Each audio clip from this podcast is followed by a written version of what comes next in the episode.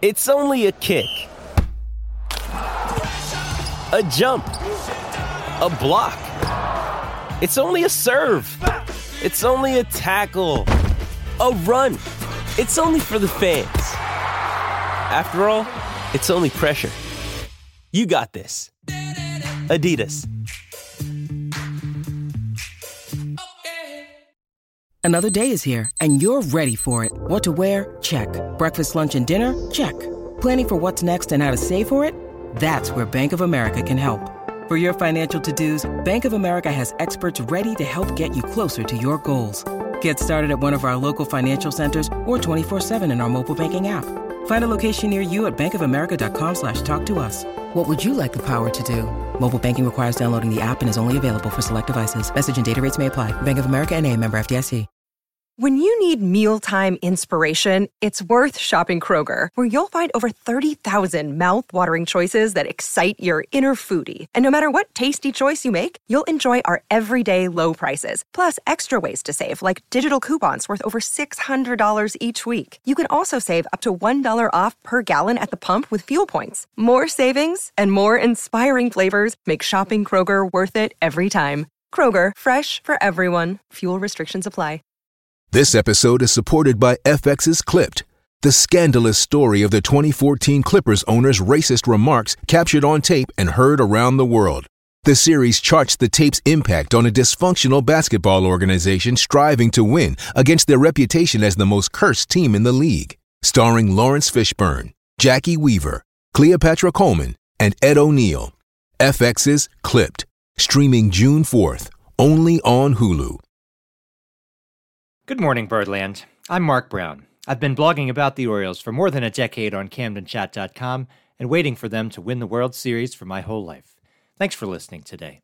Let's talk some Orioles. It is June the 7th, 2023. The Orioles are 37 and 23 through their first 60 games after losing last night in extra innings to the Brewers. They've now lost one and a half games to the Tampa Bay Rays over the last two days as the Rays won on Monday while the Orioles were off, and they also won on Tuesday, which now leaves the Orioles five and a half games back in the American League East. The Orioles do still have the third best record in Major League Baseball, and they remain on a 100 win pace over a full 162 game season. As I've said every time I have listed their current win pace on this show, I'm still going to take the under on that. Uh, the Orioles, they're going to have to lose a bunch more before I'm going to say, you know what, this is about where I can see them end. But, you know, we can all be excited. They are 37 and 23 at this point. There were only, I think, three teams that had a better record than that over the recent 60 game full season MLB season played in 2020 due to the COVID pandemic side effects.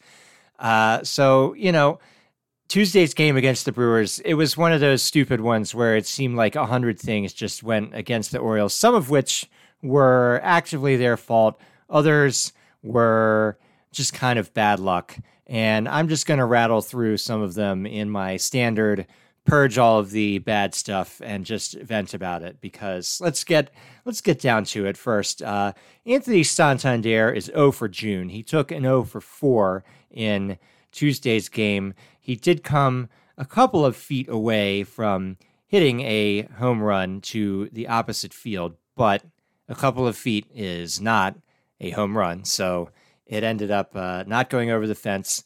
Ramon Urias had a golden sombrero 0 for 4 with four strikeouts in a uh, un, un, just an unfortunate game. The the battle of the Uriases, as although I erroneously said on this podcast that his brother Luis Urias, the brewer, would be on the injured list, he actually got activated for Tuesday's game.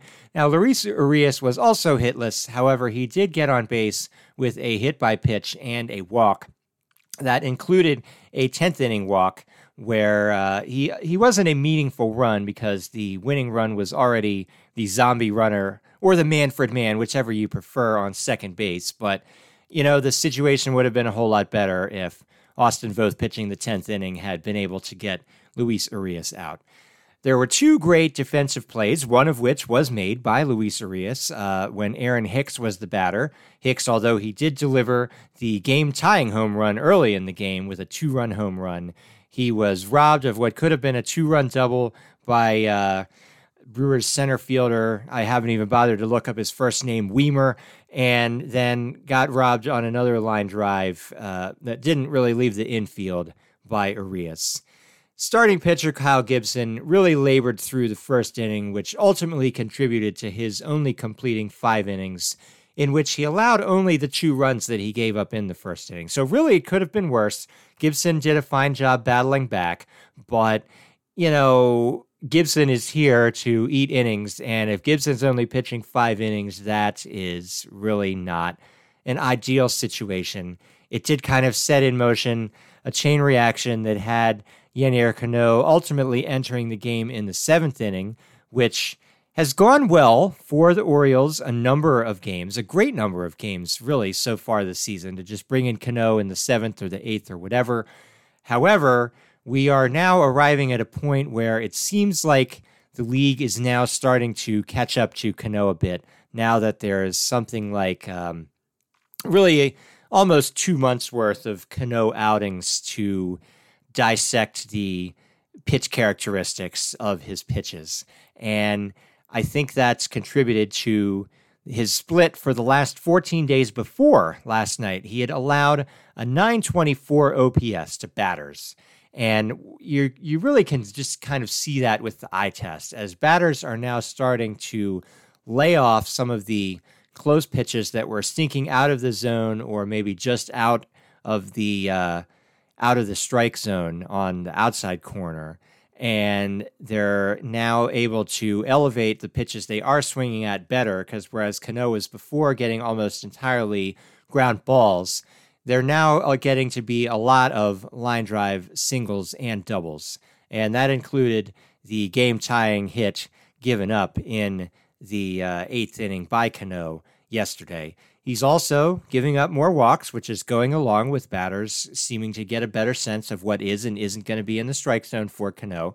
Uh, he's allowed four walks in the last seven games he's pitched, although one of those was an intentional walk issued yesterday. So, still, for a reliever, you don't really want three walks in seven uh, innings or seven games. And that included an eighth inning leadoff walk yesterday to 136 hitter Blake Perkins. You don't want to walk the 136 hitter. What the heck, right? And Perkins immediately stole second base, which was another problem as there were four Brewer steals in the game. Adley Rutschman, he was not making good throws on Tuesday night. Every throw he made tailed off to third base, and there was really no chance to tag out a runner. So that let Perkins get into scoring position where he was able to score on one of those line drive singles that got into the outfield by 206 hitter Brice Turang. So again, that's a frustrating guy to have Cano give up the game tying hit to, right? And he's now got an ERA that's over one. It's probably going to keep climbing. I guess the question will be where it ultimately stabilizes.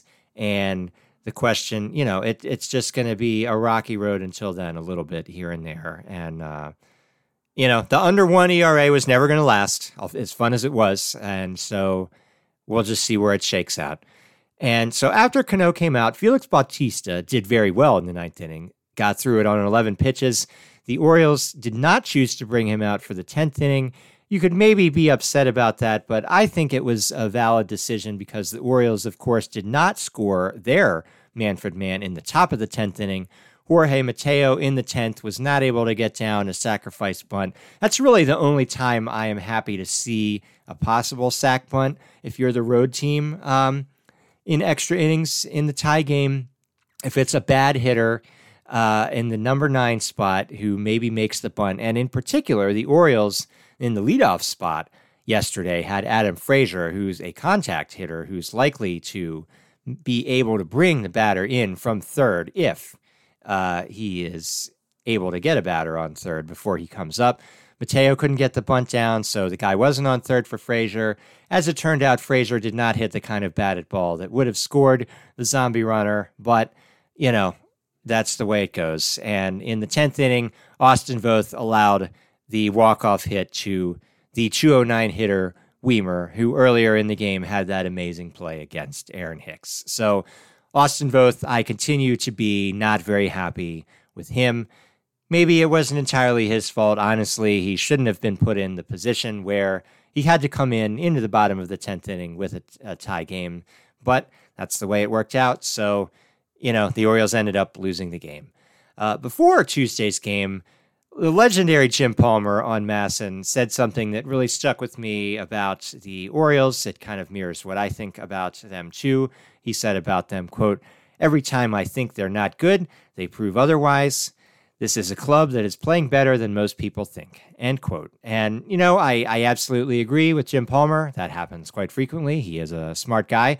And of course, you know, when the Orioles lose, it seems like their problems are really magnified. And there were a number there are a number of them ongoing right now, a number of which played out in the course of Tuesday's loss. I think, um, you know, there's no starting pitcher on the team with a real track record of major league success.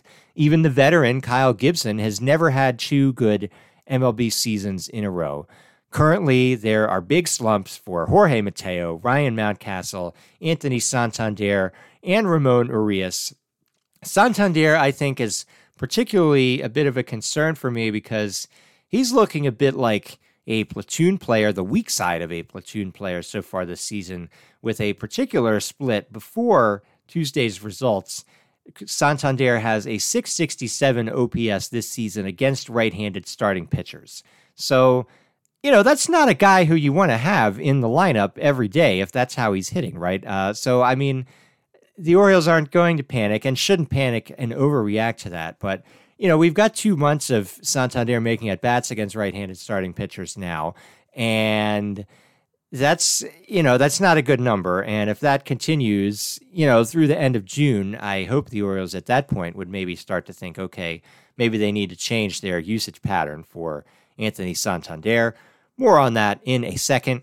Of course, Yennier Cano is now having some problems as well. And all of that just adds up to, particularly the Cano thing, it, it, adds up to bad news for a team that can't win a comfortable game. The Orioles just refuse to win a game by more than five runs this season. They haven't done it yet.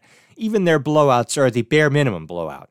And so, you know, if, if one of your two most reliable relievers is hitting the expected rough patch, you, you know, that makes it tough. Um, maybe in like early May, this is a game the Orioles would have won because Cano was doing his just waltzing through lineups period, but that's not where they are right now. So, you know, much like everything else, we're going to see where it shakes out for the Orioles.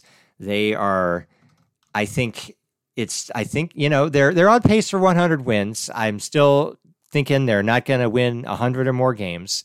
The, uh, the Pythagorean expected win loss record, they're four wins better than their expected 33 and 27. I think with some of these problems, especially the Cano problem, the Orioles are going to close that gap with some losses, unfortunately. And, you know, once they get maybe like two wins of good luck ahead, we're going to find out where that stabilizes from there. And, uh, you know, hopefully it's a good place. Uh, as far as Santander, you know, there is a left-handed hitting outfielder in Norfolk, Colton Cowser, who would maybe be a great guy to come up and get at bats against right-handed pitchers that Santander should maybe no longer get. Um, people also would like to see Jordan Westburg come up, although he's a right handed batter, not an outfielder, so not exactly the same kind of roster spot. Why aren't those guys here yet? I don't know. There's been some guessing over the past couple of days that maybe the Orioles are waiting to be sure that the Super 2 deadline passes. And that's what the Super 2 thing is one of the quirks in Major League Baseball's kind of service time rules. It's where players who end up getting the seventh year of service time are able to get four years of arbitration instead of the usual three, which for those players, that means they start getting arbitration salaries sooner, and their fourth year of arbitration tends to pay them pretty well. And so last year, the cutoff for the Super 2, and it, it, it migrates every year because it's based on a, when a certain percentage of players have been up in the league that are in the two or three year service time class. And so last year, 59 days into the season was when they hit the Super 2 deadline, which is uh, it meant that players got another 128 days of service time if they called up and were stayed up. However, two years ago, it was only seven. It was actually 71 days into the season where the Super Two deadline crossed, which allowed players who came up on that day to get 116 days of service time. According to MLB trade rumors, the longest since the 2009 season has been 72 days into the season for the Super 2 deadline. So that allowed players who came up on that day to get 115 days of service. And in that year, they qualified for Super 2. Now, guess what? Yesterday was 68 days since the start of the season. So that makes today 69 days since the start of the season. And Friday, when the Orioles will start a homestand, marks 71 days. So there is a question, I guess. Will the Orioles let, say, Cowser or Westburg debut at home? Well, you could get excited for that with one problem. Mike Elias mostly does not have the prospects debut at home. Adley Rutschman is really the only exception. None of Gunnar Henderson, Grayson Rodriguez, or DL Hall debuted at home. Um, you know, even Joey Ortiz didn't debut at home. So I, I don't think it's going to happen. And the other reason I don't think it's going to happen is because the Super 2 deadline, like I said, it varies. No one is going to know until season's end when MLB crunches the numbers and calculates it. So if a team is trying to wait on the Super 2 deadline, which maybe the Orioles are, maybe they aren't, then they're probably going to want to wait another week or maybe even two weeks just to be extra sure. And you know, it's um, it's it's uh, it's it's kind of being sort of penny wise and pound foolish. I think if you're having players who could help the team right now not be down there, but you know, that's how teams operate these days. The Orioles are not alone in this. Nobody wants to have guys be super two if they can avoid it because they just, uh, you know, the balance sheet or whatever says you don't want to pay that seventh year salary as a fourth year of arbitration. And so, you know, because of whatever concerns about the 2029 Orioles payroll, we don't maybe, we maybe don't have Cowser or Westburg. Now, as a note, Cowser legitimately, I think, needs probably another week or two in Norfolk to make sure he's shaken off all of the rust from his injury. Jordan Westburg, not quite the same consideration. So, okay, there you go. I will be right back after a message from a Fans First Sports Network sponsor. Jewelry isn't a gift you give just once, it's a way to remind your loved one of a beautiful moment every time they see it. Blue Nile can help you find the gift that says how you feel and says it beautifully with expert guidance and a wide assortment of jewelry of the highest quality at the best price. Go to BlueNile.com and experience the convenience of shopping Blue Nile, the original online jeweler since 1999. That's BlueNile.com to find the perfect jewelry gift for any occasion. BlueNile.com. This episode is brought to you by Shopify. Whether you're selling a little or a lot, Shopify helps you do your thing, however you cha-ching. From the launch your online shop stage, all the way to the we just hit a million orders stage. No matter what stage you're in, Shopify's there to help you grow. Sign up for a $1 per month trial period at shopify.com slash special offer, all lowercase. That's shopify.com slash special offer. Hey, it's Kaley Cuoco for Priceline. Ready to go to your happy place for a happy price? Well, why didn't you say so? Just download the Priceline app right now and save up to 60% on hotels. So whether it's Cousin Kevin's Kazoo concert in Kansas City, go Kevin, or Becky's Bachelorette Bash in Bermuda, you never have to miss a trip ever again. So download the Priceline app today. Your savings are waiting. Go to your happy place for a happy price. Go to your happy price, Priceline. And I'm going to quickly go through an email from listener Steve, who, uh, when I was talking about Jordan Westburg in the last episode, he wrote and asked me whose playing time would or should Westburg take? Would I call him up in a part time role? Would I rather see Westburg or Ortiz return? So for me, it's a no on the part time role. I, I think that a prospect like Westburg, if he's going to come up, he needs to play most every day. And you know, despite everything I just said before I took the little break, it's tough right now because the infield slumpers are Jorge Mateo, Ramon Urias, and Gunnar Henderson, also kind of. And Westburg is a second baseman. He's not a third baseman or a shortstop. And the guys I named are the ones who are playing third base and shortstop. So, you know, it's tougher to squeeze him in. Adam Frazier is doing okay enough. So you'd have Westburg, what? Maybe taking at bats from Westburg against left handed starters, maybe doing some DH, maybe some occasional right field. You know, if the Orioles can stick Ryan O'Hearn in left field or right field sometimes, why not Jordan Westburg, right?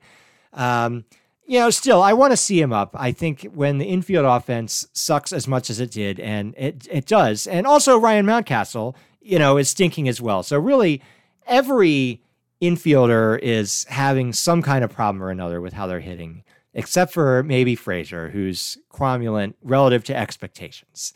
So you know, what are they going to do? I don't know, but I I'm um, I'm not in the gripe constantly that Westburg is not up club, but I'm ready to see him, and hopefully we will soon. So if you'd like to have an email uh, read on a future episode, any thoughts about the Orioles, or just a question for me, you can email camdencastpod at gmail.com. To everyone who's written in so far, Steve and everyone else, thank you. So I'm just going to run briefly through the prospect of the episode before wrapping it up. And we're now down to number 25 on the composite top Orioles prospect list that I posted to CamdenChat.com before the season. Number 25 is right handed pitcher Noah Denoyer. He was an undrafted free agent by the Orioles in 2019 from San Joaquin Delta College. No, I had never heard of it either. Denoyer he made himself interesting enough as a swingman and long reliever that the Orioles added him to the 40 man roster last November when they had to do so to protect him from the most recent Rule 5 draft. In the 2022 season with Double A Bowie, he pitched 14 games, struck out 69 batters with only 11 walks across 59 and a third innings. So that's pretty darn good. One thing to keep in mind, though, is that was his age 24 season, which is old for the double A level. That's it's not um, not the exciting prospect age for Double A. You know, you really probably don't want to be older than like 22 or maybe 23 in Double A. So the Orioles sent Denoyer to the Arizona Fall League last year, and there he started having some command problems appear. He issued 11 walks in the 20 innings he pitched out in Arizona last fall. And unfortunately, those command problems have continued into 2023. He has issued 20 walks in 29 and a third innings. So that's led him to a 5.22 ERA for the Norfolk Tides. And it's just going to be tough to have success with that kind of walk rate. So there are, uh, up to this point, there are five pitchers on the Orioles 40 man roster who have not pitched for the Orioles this season. And those five guys are Seth Johnson, who's out with Tommy John rehab, Drew Rom, who did appear for two games on the Orioles but did not pitch, Nick Vespi, Spencer Watkins, and Denoyer. Now, of those four healthy guys, only Nick Vespi is getting good results so far this year. So, you know, I, I think that's why we haven't seen the other guys. I feel if Denoyer was pitching better, having a less of a walk rate in particular, we probably would have seen him by now, but he hasn't. And so uh, I'm kind of have Denoyer on watch of being is he going to end up as another pitcher who gets added to the 40 man to protect him from the Rule 5 just in case, who didn't end up staying on the 40 man for terribly long. That happened just a couple of years ago with pitcher Kevin Smith, who the Orioles acquired from the Mets in the Miguel Castro trade in 2020. And he was very similar to Denoyer in that he started having command problems after being added to the 40 man roster and as of this point, he has not pitched in Major League Baseball. So, you know, we'll see what happens with Denoyer. He does uh, have a little bit, you know, going for him in the prospect writing world. He was the number 22 guy on the Fangraphs Orioles prospect list going into this year. They said about him, quote, Denoyer's fastball has enjoyed a two mile an hour bump since 2021. Uh, they noted, quote, Denoyer often pitches backwards from breaking balls to get ahead and Denoyer has gone from undrafted sleeper to high probability big league contributor in a span of three years as an innings eating mid game option. End quote. So they said high probability big league contributor when they wrote about the Orioles earlier this year, but you know, we're not seeing that yet with the 2023 results. And you know, one of the unfun realities of prospects is you can get excited about one of these unheralded guys who becomes vaguely interesting and then they just don't make it. It's uh you know, it's a downer. It's it's not fun to be.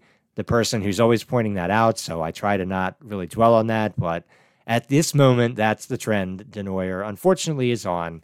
I hope he can turn it around. That's all I have for this episode today. If you're enjoying this podcast, please subscribe on your favorite platform and leave a rating or review. And think about telling an Orioles fan in your life about the show. New episodes will be out every Monday, Wednesday, and Friday morning, so I will be back with you on Friday, hopefully with some better Orioles stuff to talk about than the Tuesday game that was just played right before I started recording this podcast. Between now and then, you could leave a comment for me on CamdenChat.com or tweet at me at CamdenChat on Twitter. Good Morning Birdland is a Camden Cast production on the Fans First Sports Network. Until next time, go O's.